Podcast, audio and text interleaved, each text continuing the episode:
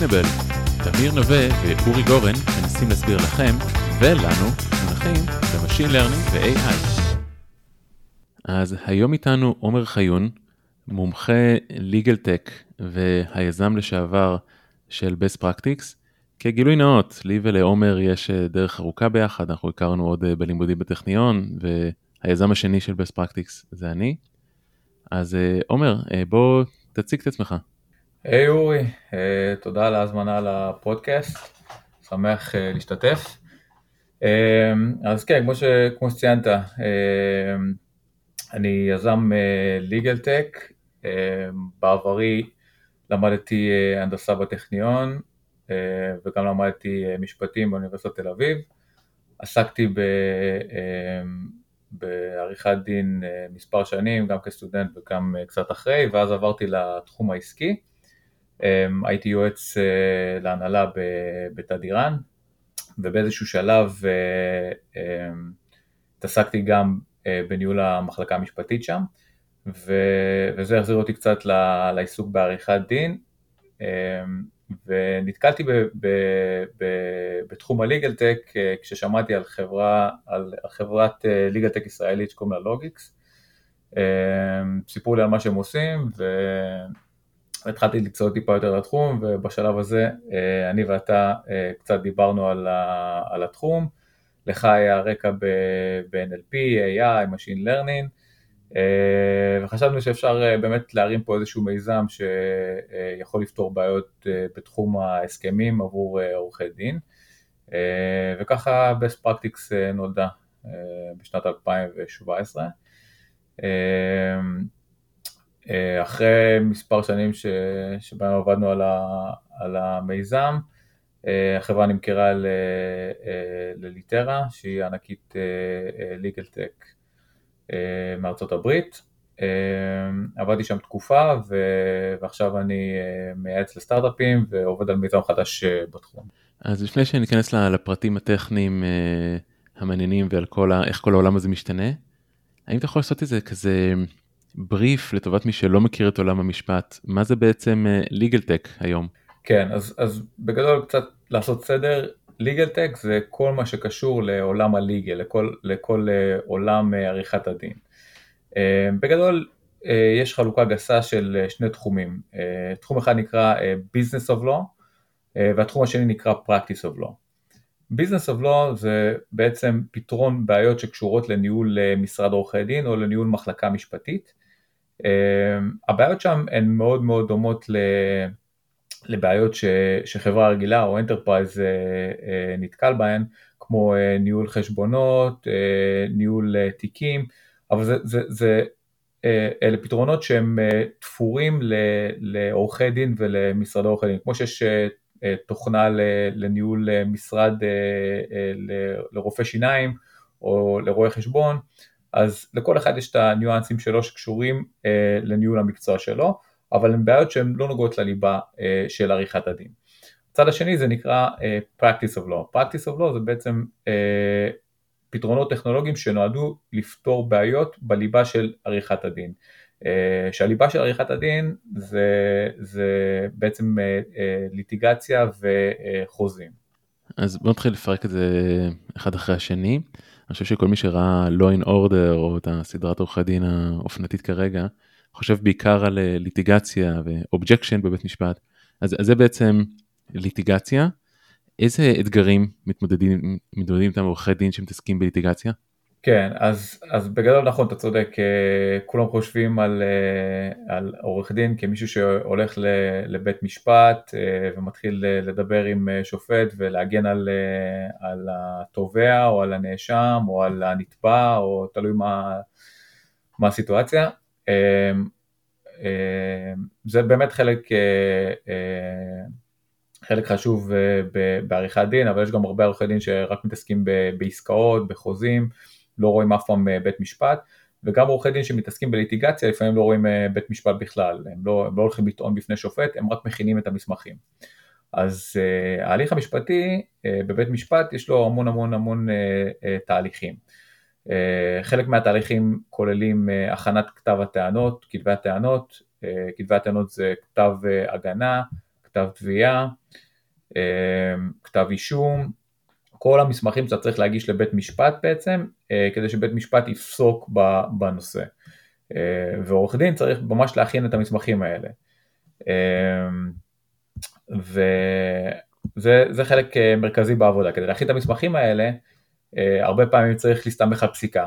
אז התחום הראשון שהיה ב, אה, בליטיגציה, התחום ההיסטורי הראשון הוא תחום אה, ש, של ה-legal research, המחקר המשפטי, של באמת למצוא את המחט בערימת השחת, כלומר יש הרבה הרבה הרבה הרבה פסיקה, המון פסקי דין, וצריך לבדוק מה רלוונטי אה, לעובדות המקרה שלך, כדי שתוכל להסתמך על התקדימים המשפטיים. החברות הראשונות ש, שפיתחו פתרונות בתחום היו תומסון רויטרס ולקסיס נקסיס שהן אה, חברות ענקיות בתחום אה, אה, פיתחו פתרונות לחיפוש אינטליגנטי של פסקי דין. אז זה, זה, זה תחום אחד בליטיגציה. תחום אחר נוגע לניהול של התיק עצמו. אז נכון, יש את כל השלבים של הגשת כתב תביעה והגשת כתב הגנה, אבל יש גם המון בקשות ביניים, יש גם שלב שנקרא גילוי מסמכים, ויש המון המון המון תהליכים קטנים אה, בתוך ניהול התיק, עד ש... אה, מ, מרגע הגשת התביעה ועד לקבלת אה, אה, פסק הדין. ואת כל התהליך הזה צריך לנהל, צריך לדעת מתי אתה צריך להגיש את הכתב אה, הגנה, מתי כתב תביעה, ולראות אה, אה, שאתה לא מאחר במועדים לבית משפט, כי לפעמים איחור במועד הגשה של מסמך משפטי עלול לעלות לך בהפסד בתיק. אז אלה, זה, זה תחום נוסף של תוכנות שמתעסקות ממש בניהול הקייס עצמו. אז גילוי מסמכים זה הסצנה הזו שאנחנו רואים בסדרות שזורקים ארגז מסמכים לעורך דין ואומרים לו תסתדר נכון? הוא צריך לשבת ולנבור. כן אז, אז זה, זה באמת אה, בעיה נוספת ש, שקיימת בליטיגציה אז אחד השלבים ש, שנמצא אה, ש, שקיים בתהליך הגשת התביעה הוא שלב שנקרא גילוי מסמכים. Uh, הרבה פעמים אתה רואה את זה בסוץ או בכל מיני תוכניות טלוויזיה משפטיות שצד אחד מביא ארגזים שלמים של מידע לצד השני כדי להתיש אותו ואומרים לו אוקיי אתה צריך לעבור על כל המסמכים האלה עד מחר ואז כל משרד עורכי הדין uh, מתגייס כדי לעבור על המסמכים האלה ולברור ולחפש את, ה, את הראיית הזהב, את המסמך האחד ש, שיכול uh, לפתור את הקייס. אז, אה, אז זה לא מנותק לגמרי מהמציאות, זה, זה אמיתי לגמרי ועורכי דין עושים את זה כל היום. פעם היו עושים את זה במסמכים פיזיים והיום עושים את זה במסמכים אה, דיגיטליים. והמטרה של אה, תחום שנקרא e-discovery הוא באמת להתמודד עם הבעיה הזאת. ממש למצוא את המחט בהרמת השחת של המסמכים ש, שמגולים בתביעה, במשפט בעצם. אוקיי, אז נראה לי כזה הבנו כזה אתגרים כזה בעולם הליטיגציה. אה, ומה בעצם עושים אותם עורכי דין שמתעסקים בחוזים ופחות רואים בתי משפט?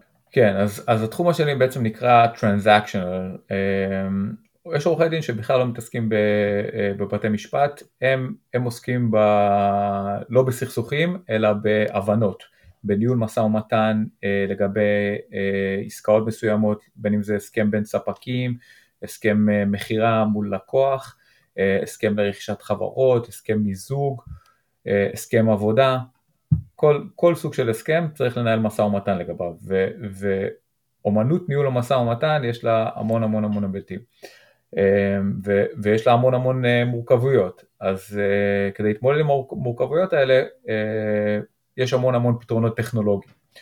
אז למשל היבט אחד הוא בניהול עסקאות מורכבות צריך לנהל ממש את העסקה כי כמו כל דבר כמו שצריך לנהל תיק בבית משפט צריך גם לנהל עסקה. אז יש כלים שנועדו לנהל את העסקה עצמה לתכלל אותה אז זה סוג אחד של אה, פתרונות legal tech. אה, סוג שני הוא ממש לייצר את המסמך זה תחום שנקרא drafting בתחום של ה drafting יש, יש כל מיני תתי תחומים. אז למשל תחום אחד הוא לייצר את הטיוטה הראשונה. אז באמת הכלים הראשונים שהיו בתחום של הדרפטינג היו כאלה שמייצרים באופן אוטומטי את הטיוטה הראשונה ואז אתה שולח את הטיוטה לצד השני והוא מעיר הערות עליה ו- וככה מתחיל להתנהל תהליך המשא ומתן. Uh, הצד השני של, ה- התהליך אה, הזה הוא ה redlining, כלומר ברגע ששלחתי טיוטה לצד השני הוא צריך להחזיר לי טיוטה ואז אני צריך להבין את ההבדלים בין, אה, בין השינויים שהוא עשה לבין השינויים שאני עשיתי ואיך זה מתקשר לכל העסקאות שנעשו בעבר. אז, אז זה חלק מהתהליך הזה. וחלק נוסף ב drafting זה קשור לבדיקת השלמות, ההיגיון הפנימי של, העסקה, של המסמך. אז, אז בתחום הזה מדברים למשל על, על מונחים מוגדרים, בדיקת כל ההגדרות ולבדוק שכל ההגדרות קיימות ושאין הגדרות מיותרות ושכל מונח ש, שמשתמשים בו בהסכם אכן מוגדר כראוי. זה די דומה לתחום, זה די, זה די דומה למה שקורה בתכנות, כשמשתמשים ב-variables, מגדירים אותם פעם אחת ואז משתמשים בהם לאורך ה... אני יכול להגיד שמהפן הטכני לעבוד עם חוזים, דווקא זו משימה יותר קלה מאשר טקסט אה, חופשי בטבע, כי באמת יש המון מבנה, נכון? יש מונחים מוגדרים שזה כמו סוג של משתנים שמשתמשים בהם שוב ושוב, יש המון חזרתיות, יש המון תבניות, זאת אומרת, הרבה יותר, אם מסתמכים על תבנית מסוימת, הרבה יותר קל לעשות parsing לחוזה, לאיזה פסקה מדברת על מה, מה שבטקסט חופשי לגמרי או בדיאלוג זה משמעותית הרבה יותר קשה. נכון. זה, זה, גם, זה גם אה, אחד ההבדלים בין אה, ליטיגציה לבין אה, הסכמים, אגב, זה, זה חלק מהמורכבויות, כי, כי בליטיגציה זה הכל טקסט חופשי לגמרי, אתה פשוט מתאר עובדות של מקרה. בהסכמים זה המון המון copy-paste ושינויים מינוריים ב, ב, בסעיפים. עורכי דין נוהגים לומר שכל הסכם הוא, הוא פתית שלג ייחודי. ואי אפשר, אה, אה, אפשר להשוות הסכם אחד להסכם אחר. אבל האמת היא שזה לא נכון, האמת היא שכל אחד פשוט עושה copy paste מהסכמים אחרים, עושה שינויים קטנים, טוויקס, ומתאים את זה לנסיבות של העסקה. אבל זה מאוד, מאוד דומה, זה הרבה יותר קל לנתח הסכמים מאשר לנתח אה, אה, מסמכים אחרים בפריט. אז באמת הזדמנות טובה כזה לציין על המוטיבציה שלנו ב-best practice. best practice בעצם עזרה בשלב ה drafting, נכון? שעורך דין מקבל טיוטה מהצד השני. אז איזה, איזה בעיה בעצם ניסינו לפתור? כן, אז, אז best practice בעצם עסקה בשילוב בין שתי בעיות, אז אחד זה, זה בעיה של knowledge management אה, והבעיה השנייה היא של drafting. אז, אז כשמנהלים משא ומתן, כמו שאמרתי מקודם, אה, אתה שולח טיוטה לצד השני, הצד השני אה, מעיר הערות, מוחק חלקים מסוימים בהסכם, או שמתקן סעיפים מסוימים, מוסיף סעיפים, סעיפים אחרים, ואז שולח את זה אליך אה, להסכמתך, שתחתום או שתעיר את ההערות שלך, עד שבסוף כבר אין הערות ומתכנסים אה, לגרסה לחתימה, מה שנקרא execution copy. אה, עכשיו התהליך הזה הוא נשמע סך הכל פשוט, אבל הוא תהליך מאוד מאוד מאוד קודם כל רפטטיבי, ודבר שני הוא מסתמך המון על, על תקדימים. אז האופן שבו עורכי דין עושים את זה מבחינה טכנית אה, היום, או לפחות עד, אה, עד אה, לפתרון של best practice ופתרונות דומים, שבעצם פתחו שוק שעזר לעשות את זה, זה היה לחפש במערכת, ב-Document Management System, לחפש חוזים מעסקאות קודמות שהם דומים לסיטואציה שבה עורך הדין נתקל עכשיו, הוא רוצה לנסח הסכם עבורה, אה, ואז הם היו פותחים את הטיוטה שעליה הם רוצים לעבוד, ופותחים עוד 4-5 טיוטות מהסכמים קודמים, ואז הם פשוט קופצים בין ההסכמים, ויש המון המון context switching. אז עוברים סעיף סעיף, ואז מחפשים סעיפים דומים בהסכמים האחרים, ואז פשוט משווים בעין, קוראים סעיף אחד וקוראים את הסעיף בהסכמים הקודמים, רואים מה ההבדלים ביניהם, ואז אה, בצורה ידנית מכניסים את, ה, את, ה, את השינויים האלה להסכם אה, אה, שעליו אתה עובד, ואז ככה אתה יוצר איזשהו שעטנז שמורכב מידע קודם, אה, עד שאתה מגיע לטיוטה שאתה מרוצה, מרוצה ממנה ומתאימה לעסקה הספציפית שלך. אז זה, זה, זה, זה, זה בגדול האופן שבו היו עובדים. עכשיו, זה לוקח המון המון המון זמן, זה, זה גורם ל context switching. ומה ש best practice עשתה זה אה, פלטפורמה שבעצם הייתה לוקחת את כל הדאטה אה, הישן אה, מעסקאות קודמות של, של, של משרד עורכי הדין. והיינו מפרסרים את כל ההסכמים האלה, מנתחים אותם ומאנדקסים אותם ואז כשעורך דין עובד על ההסכם פשוט היינו מאפשרים לו ללחוץ על סעיף מסוים ואז להוציא לשלוף בעצם מכל ההסכמים הקודמים את הנוסחים הכי רלוונטיים להסכם שלו, והכל היה באותו מסמך של וורד, ככה שהוא לא צריך לקפוץ בין מסמכים שונים וזה מפחית את ה-context switching ומשפר את הפרודקטיביות. אז עזרנו בעצם לעורכי דין גם לראות מה, מה הנוסחים הכי רלוונטיים מעסקאות קודמות וגם לעשות את זה במקום אחד, אז אלה היתרונות של best practice. אחת מהנחות המוצא הייתה זה שבגלל שחוזים הם מאוד מאוד, אה, יש המון מחזוריות וכולם נגזרים אותו חוק, אז אם יש איזשהו סעיף לא סטנדרטי או משהו שאמור להיות ונמצא בחוזים אחרים, אז לכל הפחות אה, התובנה הזו הוצפה למעלה, כן, גם בצורה מאוד נוחה בתוך אה, אותו מסמך וורד. אבל אני רוצה לדבר קצת על הטכנולוגיה. זאת אומרת, best practice למעשה נמכרה ב-2020, שזה לפני מהפכת ה-LLM וכל מה שקרה. אז בוא נדבר קצת על איך הדברים נראו אז, ואיך אם היית היום מקים מחדש אה, חברת ליגל טק שמתעסקת בתחום דומה, איך היית מנצל את כל, ה... את כל הכלים המודרניים שיש לנו לרשותנו היום? כן, וואי, זו שאלה טובה. אה, אז קודם כל כן, העולם השתנה לגמרי אה, מאז שהתחלנו את המיזם ב-2017.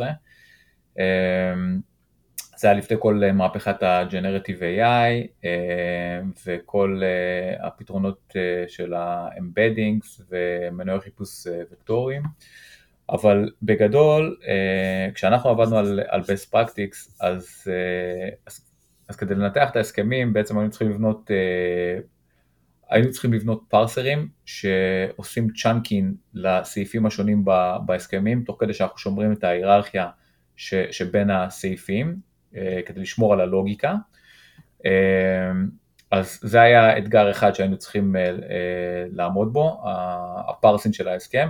עכשיו פרסין בהסכמים הוא, הוא יותר פשוט לעשות את ה chunks מאשר בליטיגציה בגלל שיש structure מסוים וה, והסעיפים הם יחסית קצרים וממוקדים. חוץ מה parsing יש לך אה, אה, בעיות נוספות של אה, ו-NER, Named Entity Recognition. אז אה, כדי לעשות אה, אינדוקס אינטליגנטי של, ה, של ההסכמים והפסקאות לתוך אה, אינדקס, ואנחנו השתמשנו, אה, כמו שאתה בוודאי יודע, ב-Elasticsearch כמנוע, השתמשנו בו לא כמנוע חיפוש, השתמשנו בו אה, כמנוע השוואה. כ-similarity uh, engine, מה שהיום עושים עם uh, uh, מנוע חיפוש וקטורי, Vector Databases, אנחנו השתמשנו בו באלסטיק, שזה היה קצת, קצת הקדמנו את זמננו, כי עשינו את זה ב... עשינו טוויקין להגדרות הרגילות של אלסטיק כדי לאלץ אותו לעשות דמיון בין סעיפים.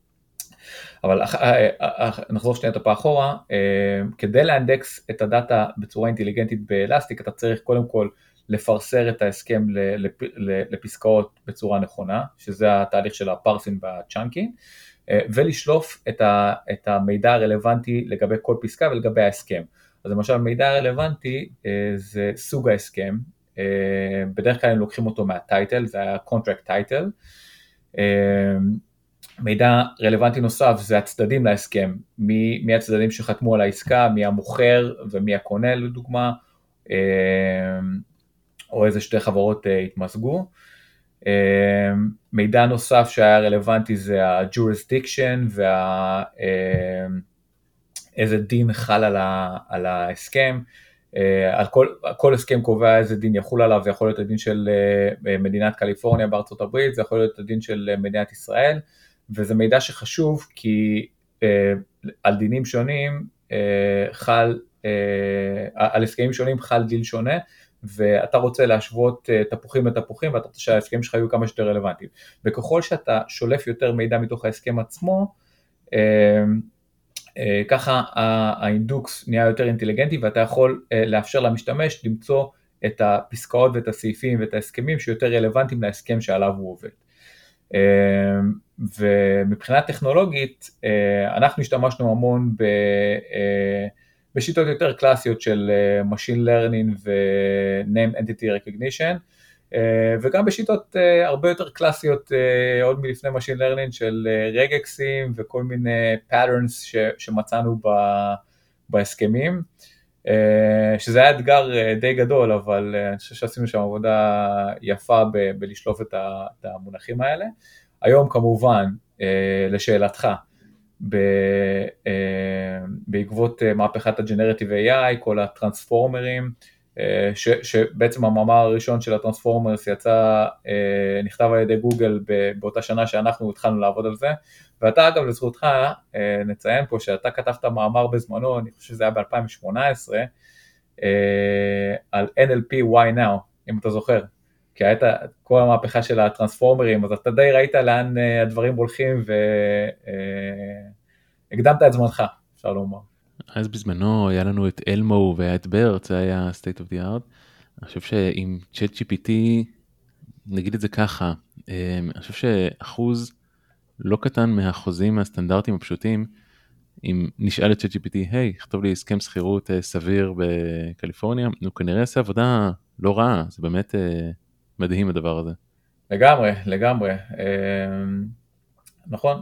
אז, אז הרבה דברים שעשינו אז אה, באמת לא רלוונטיים היום באותה מידה, אבל העקרונות הן, הן אותן עקרונות, כלומר היום אם אתה רואה יש המון אה, כלים ש, שפיתחו ברשת שמשתמשים ב-RAG, מה שנקרא, אה, Retrieval Augmented אה, Generation, אה, שב, שבעצם אה, משתמשים באותם עקרונות ש, שאנחנו יישמנו בתחום ההסכמים, משתמשים בהם לגבי כל מסמך.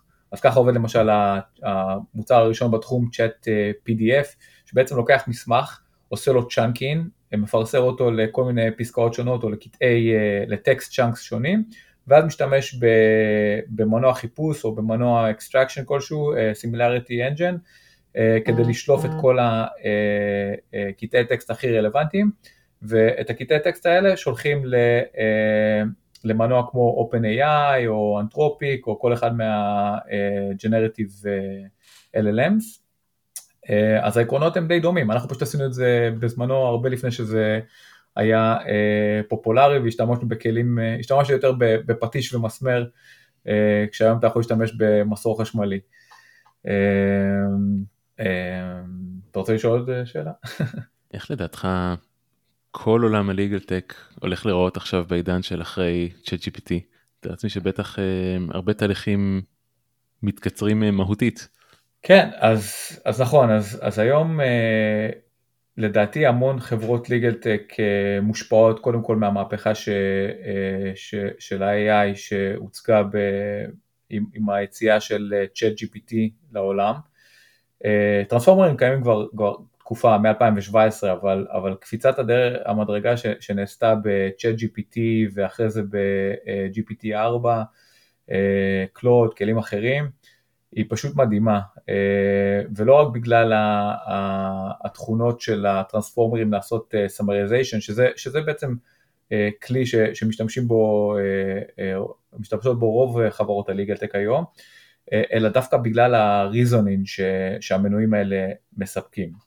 ורואים שהמון חברות ליגלטק מתחילות לחשוב, אוקיי, באמת, האם, האם יש אה, אופק לפתרון שלי? כלומר, אם אני פתרון, אה, אה, אם אני חברה שמייצרת פתרון של דרפטין, והיום אפשר לעשות דרפטין באמצעות GPT, אז בסדר, זה לא יהיה מושלם, אבל גם הפתרונות ש, שחברות הליגלטק מספקות היום הם לא פתרונות מושלמים, אלא רק פתרונות מסייעים לעורך הדין.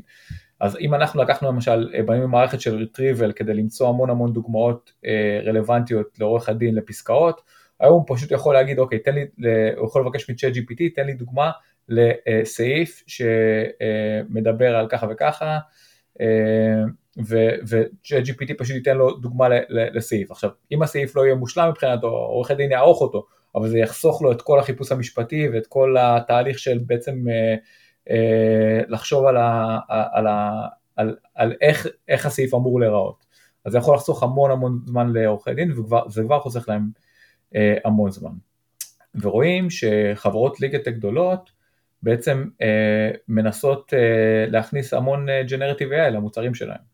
אז אתה בעצם מדבר על קונטקסט של Human in the Loop, שיש את ChatGPT כמו, כמו כלי עזר לכתיבה אגב, כמו שאני כותב אה, מאמר או review, אז הוא יכול לעזור לי. מה לגבי סיטואציה שאין Human in the Loop, שאני כמשתמש קצה, אני רוצה הסכם שכירות, רוצה הסכם מיזוג חברות, אומר את ChatGPT, היי, תרשום לי את החוזה בשלמותו, והחוזה יהיה תקין והכל יהיה בסדר. האם לדעתך יש סיכוי שנייתר בעצם עורכי דין לגמרי? אני לא חושב שאנחנו uh, שם, uh, בגלל שיש כרגע בעיה של hallucinations בהסכמים, uh, ו... סליחה, לא בהסכמים, ב-LLMים, יש בעיה של hallucinations, והמון מהמידע ש... ש... is generated הוא למעשה גם תלוי באיכות הפרומפט. אה, וככל שאתה כותב פרומפט יותר אה, אה, מפורט, מדויק ורלוונטי, אתה משפר את התוצאות. ולא בטוח שכל בן אדם מהשורה יודע לעשות את זה, והוא גם לא צריך לעשות את זה. אבל גם אם אתה מספק, כותב פרומפט שהוא ממש מדויק, הרבה פעמים יכול להיות ש, שאתה תקבל תוצאות שהן או שהן לא הגיוניות מבחינה משפטית, או שיש בהן כל מיני בעיות משפטיות שאתה כצרכן לא מודע אליהן. בגלל זה יש קושי לספק את הפתרונות האלה direct to consumer ויש יותר סיכוי שהפתרונות האלה יהיו פתרונות מסייעים לעורכי דין מאשר uh, יהיו פתרונות שמספקים מוצר מוגמר uh, לצרכן כמו שהוא מצפה. מה גם שתמיד בעולמות ה machine learning מדברים על העלות של טעות. אז בעולם ה legal tech אם במיוחד בחוזים אמריקאים יש גם את העניין הזה של אנלמנט נכון של סעיף אחד לא חוקי וכל החוזה בטל, נכון? אז באמת טעות פה יכולה להיות סופר קריטית, יכולה להיות מיליונים, מיליארדי דולרים, תלוי, ב, תלוי בהסכם. לגמרי, לגמרי, תשמע, בן אדם שעושה עסקה לרכישת נדל"ן אה, ומשקיע את כל אה, החסכונות של החיים שלו בדירה ו... ועשה שם טעות, זו טעות שיכולה לעלות לו ב... במיליונים. אגב, אה, בתביעות נדל"ן הן התביעות הכי נפוצות, לפחות בישראל. כי, כי אלה תביעות שיש להן משמעות כספית אה, גדולה עבור האדם הממוצע. אה, ולכן חשוב מאוד מאוד מאוד להיות מדויק בהן, ובארצות הברית החשיבות הזאת היא, היא גדולה פי עשר, כי באמת הסטריקטיות של, ה, אה, של החוזה היא מאוד חשובה בדין האמריקאי. הרבה יותר מבדין הישראלי. אחת השאלות זה בכל מיזם חדש שנוגע היום ב-Generative AI ו-LLMs, זה האם בכלל שווה להיכנס לתחום או שהרכבת של OpenAI אה, תדרוס את כולנו. מה, מה דעתך בנושא? תשמע, זו שאלה טובה, אז, אז כמו שאמרתי, הרבה חברות ליגת הגדולות אה, נכנסו לפאניקה, מנסות אה, להטמיע עכשיו אה, Generative AI במוצרים שלהן. אה, יש אפילו סיפור מפורסם שלפני כמה חודשים אה, חברת תומסון רויטרס קנתה את אה, חברת קייסטקסט ב-650 מיליון דולר. Uh, החברה הזאת קייסטקסט uh, התחרתה בתומסון רויטרס בתחום ה-legal research במשך uh, תשע שנים. בשנה העשירית uh, uh, לקיומה היא, היא עשתה, uh, היא קיבלה early access ל-GPT4 ועל בסיס ה-early access הזה היא, היא פיתחה כל מיני פרומפטים לעבודה עם מסמכים משפטיים ועל בסיס זה היא נרכשה על ידי תומסון רויטרס.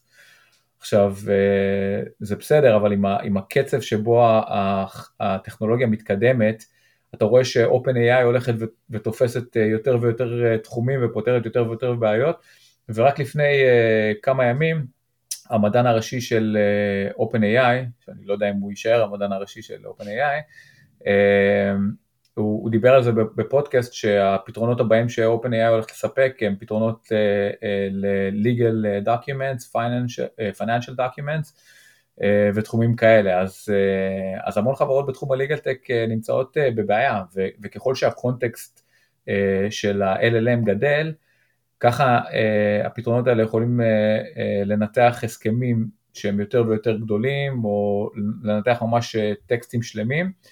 אה, ומייתרים המון אה, פתרונות ליגלטק, אז אה, זה מעניין לראות לאן, לאן כל התעשייה הזאת הולכת. מה שאני רואה היום זה שחברות ליגלטק בעיקר משתמשות בהיבטים היותר פשוטים של LLMים, שההיבט העיקרי זה summarization, אז כולם משתמשים ברג בצורה כזאת או אחרת, כאילו למצוא מידע רלוונטי ואז לסכם אותו לאיזושהי תשובה קוהרנטית, אז המון document Q&A, אה, אתה יודע, לשאול שאלות אה, על המסמר, אז, אתה, אז, אז זה, זה מה שהמון אה, חברות ליגטק מתעסקות בו. אם אתה שואל אותי לגבי העתיד, מה שאני חושב ש, שצריך להתמקד בו זה הריזונינג, כלומר לבנות אייג'נטים שמשתמשים ב, ב, ב, ביכולות הריזונינג של LLMים כדי לנתח את ההסכם, אז נגיד לעבור סעיף סעיף סעיף וממש לצלול ולהבין אותו לעומק, לא רק למצוא את הקונספט או על איזה אה, נושא הסעיף מדבר ובאיזה תחום הוא עוסק, אלא ממש מה המשמעות המשפטית שלו ולראות מה המשמעות המשפטית שלו לעומת סעיפים אחרים בהסכם והאם זה עושה שכל. וברגע שהחברות ידעו לעשות את זה, לדעתי זה ה-holy grail של ההסכמים, כי תוכל לתת ל, ל, למנוע כזה של LLM, אה, בין אם זה fine-tuned LLM או OpenAI במודלים הבאים שלהם, תוכל לתת להם הסכם, לשאול שאלות קונקרטיות, והמנוע ינתח ממש את המשמעות המשפטית של ההסכם, וידע לתת לך אה, תשובה קוהרנטית. אנחנו עדיין לא שם, אבל לדעתי זה, זה העתיד ולשם אנחנו הולכים, וזה יהיה מאוד מאוד מאוד אה, מעניין לראות אם ומתי זה יקרה. זה נכון גם מאוד גזרה, כי אמנם יש המון חזרתיות בעולם המשפטי, אבל הוא לא עולם סטטי. זאת אומרת, יש חוקים חדשים, רגולציות חדשות, והסתמכות כזו עיוורת רק על מה שהמודל אומן עליו, ולא, על, ולא בצורה כמו שאמרת עם ריזנינג, יכול פשוט להביא לתשובות לא נכונות כי הם outdated, כי אני נכנס ל-GDPR, CCPA או כל רגולציה אחרת, יכולה פשוט לחשוף את המשתמשים של legal chat GPT לבעיה. לגמרי, זו נקודה נכונה, וגם אה, מה שאתה אומר בעצם זה גם ש... garbage in, garbage out. אם אתה נותן אה, ל-LLM רק את ההסכם, ש, שנגיד ההסכם הוא הקונטקסט ש, שבו אתה רוצה לנתח את ההסכם, אבל אתה לא נותן לו גם את, אה, את החקיקה לדוגמה, אה, שמשפיעה על ההסכם, אז אם, אם נגיד אתה עושה עסקת אה, נדל"ן ופתאום אתה מגלה שיש חקיקה חדשה שמחייבת כל רוכשי נדל"ן לתת פיקדון או לשלם ככה וככה מס. אם נתתי רק את ההסכם ל-GPT, ואני מבקש ממנו לנתח את ההסכם הזה, והוא לא מודע שהחקיקה השתנתה, אז הוא לא יגיד לי, תשמע, להסכם הזה יש השלכות מס מסוימות, ואתה תשלם עכשיו 50% יותר מס רק בגלל שאתה קונה נדל"ן אה, באזור הספציפי הזה והחקיקה שם השתנתה. אז מאוד מאוד מאוד חשוב אה, אה, לראות גם איך, איך המודלים האלה התייחסו לקונטקסט שמשתנה. והקונטקסט הזה לא בא רק מחקיקה, הוא בא גם מפסיקה, הוא גם בא מהחלטות של רשויות אה, מוניציפליות, וכל זה בעצם נמצא באקספיריאנס של, של, של עורך הדין, זה חלק מה, מהאקספיריאנס שלו, כלומר עורך דין שעובד על המון עסקאות בתחום מסוים, הוא מודע לחקיקה, הוא מודע לכל ההבדלים האלה, והוא יודע לנתח את ההסכם לאור כל המידע שיש לו. אה, אבל אם אתה תיתן את זה רק ל-GPT, בלי לתת לו את כל המידע המקדים הזה, האם הוא ייתן לך תשובה הגיונית? כנראה שלא. יהיה מעניין לראות איך, איך באמת אה, אה, נוכל לעשות בעתיד אה, incorporation למידע הרלוונטי הזה כדי להשפיע על, ה, על התוצאות של הניתוח של ההסכמים. אם מישהו ממאזיננו רוצה להתנסות עם אה, מודלים פתוחים או דאטה סטים פתוחים, ידוע לך על, אה, על נתונים שאפשר להוריד בחינם, לשחק, מודלים חצי מאומנים וכאלה? בתחום המשפטי או, או בכלל? בתחום המשפטי. אז uh, בתחום המשפטי זה, זה מעניין, uh, רוב החברות שמנסות להטמיע uh, uh, Generative AI בדרך כלל משתמשות במודלים של uh, OpenAI, uh, אולי במודלים של אנתרופיק, uh, אבל לא יותר מזה. אין הרבה שימוש כרגע במודלים של open uh, source, למרות שהמערכת, uh, כל ה ecosystem של Hugging uh, Face מציע המון המון המון מודלים שהם גם fine-tuned להמון משימות ספציפיות. אה, יש את המודלים כמובן של אה, למה 2, אה, המודל החדש של מיסטרול, שגם אמור להיות ממש טוב, לא, לא התנסיתי בו באופן אישי, אבל רואים שהמודלים של ה open source הולכים ונהיים יותר קטנים, ואם עושים להם fine-tuning בצורה טובה, זה יכול לפתור בעיות מאוד מאוד רלוונטיות לתחומים מסוימים. אז, אז אני חושב ש, שבאמת אחד מה, אחת מההתפתחויות האפשריות היא במקום להסתמך על מה ש-OpenAI יעשו, זה פשוט לעשות fine-tuning למשימות מסוימות. אז למשל כמו שדיברנו מקודם על תחום ה drafting, שיש את הבעיה של ה- Defined Terms, אה, לבדוק את ההיגיון הפנימי של ההסכם, אז uh, היום משתמשים בהמון, uh, בכלים uh, פרימיטיביים של regexים, וכדי uh, לשלוף את כל המונחים המוגדרים ולנתח אותם. אבל אני חושב שאפשר ליצור איזשהו data set, וגם data set כזה אפשר ל generate אותו באופן uh, סינתטי באמצעות LLMים אחרים, כמו, כמו GPT-4, uh, ולעשות fine-tune ממש למשימה הספציפית הזאת של uh, ניתוח ה-Defined Terms. ואני חושב שזה יכול לתת תוצאות הרבה יותר טובות מ-GPT. אני, אני ניסיתי לעשות את זה עם GPT-4 אגב, וזה לא עשה את זה טוב. הוא לא מצא את המונחים המוגדרים בצורה טובה, הוא, הוא מצא את המונחים המוגדרים אבל הוא לא ידע לומר מה מונח מוגדר, מה לא מוגדר ודברים כאלה, אבל אני חושב שהעתיד באמת יכול להיות ב open source ו fine-tuning של משימות כאלה וגם הסף של לעשות fine-tuning למודל רק הולך ויורד עם QLoRA וכל השיטות החדשות של ה fine-tuning שמאפשרות לעשות את זה בעצם בצורה הרבה יותר זולה ומהירה. אז אני חושב שבאמת הראשונים שיעשו את זה יכולים לתפוס נתח שוק משמעותי שם. גילוי נאות, אני גם, אני גם עובד על, על משהו דומה ש... אני חושב שיכול להיות מעניין. אז אומר המון המון המון תודה, זה באמת חשפת אותנו לעומק שיש בעולמות הליגל טק על פני על כל גווניו, על חוזים, ליטיגציה. יש לך מסר אחרון לאומה לפני סיום?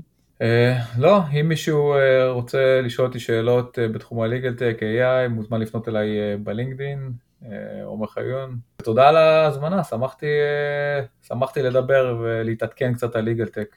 ואי אפשר לסיים פרק כזה בלי להגיד. אין בנאמר מעלה ייעוץ משפטי. תודה ונתראה בפרק הבא.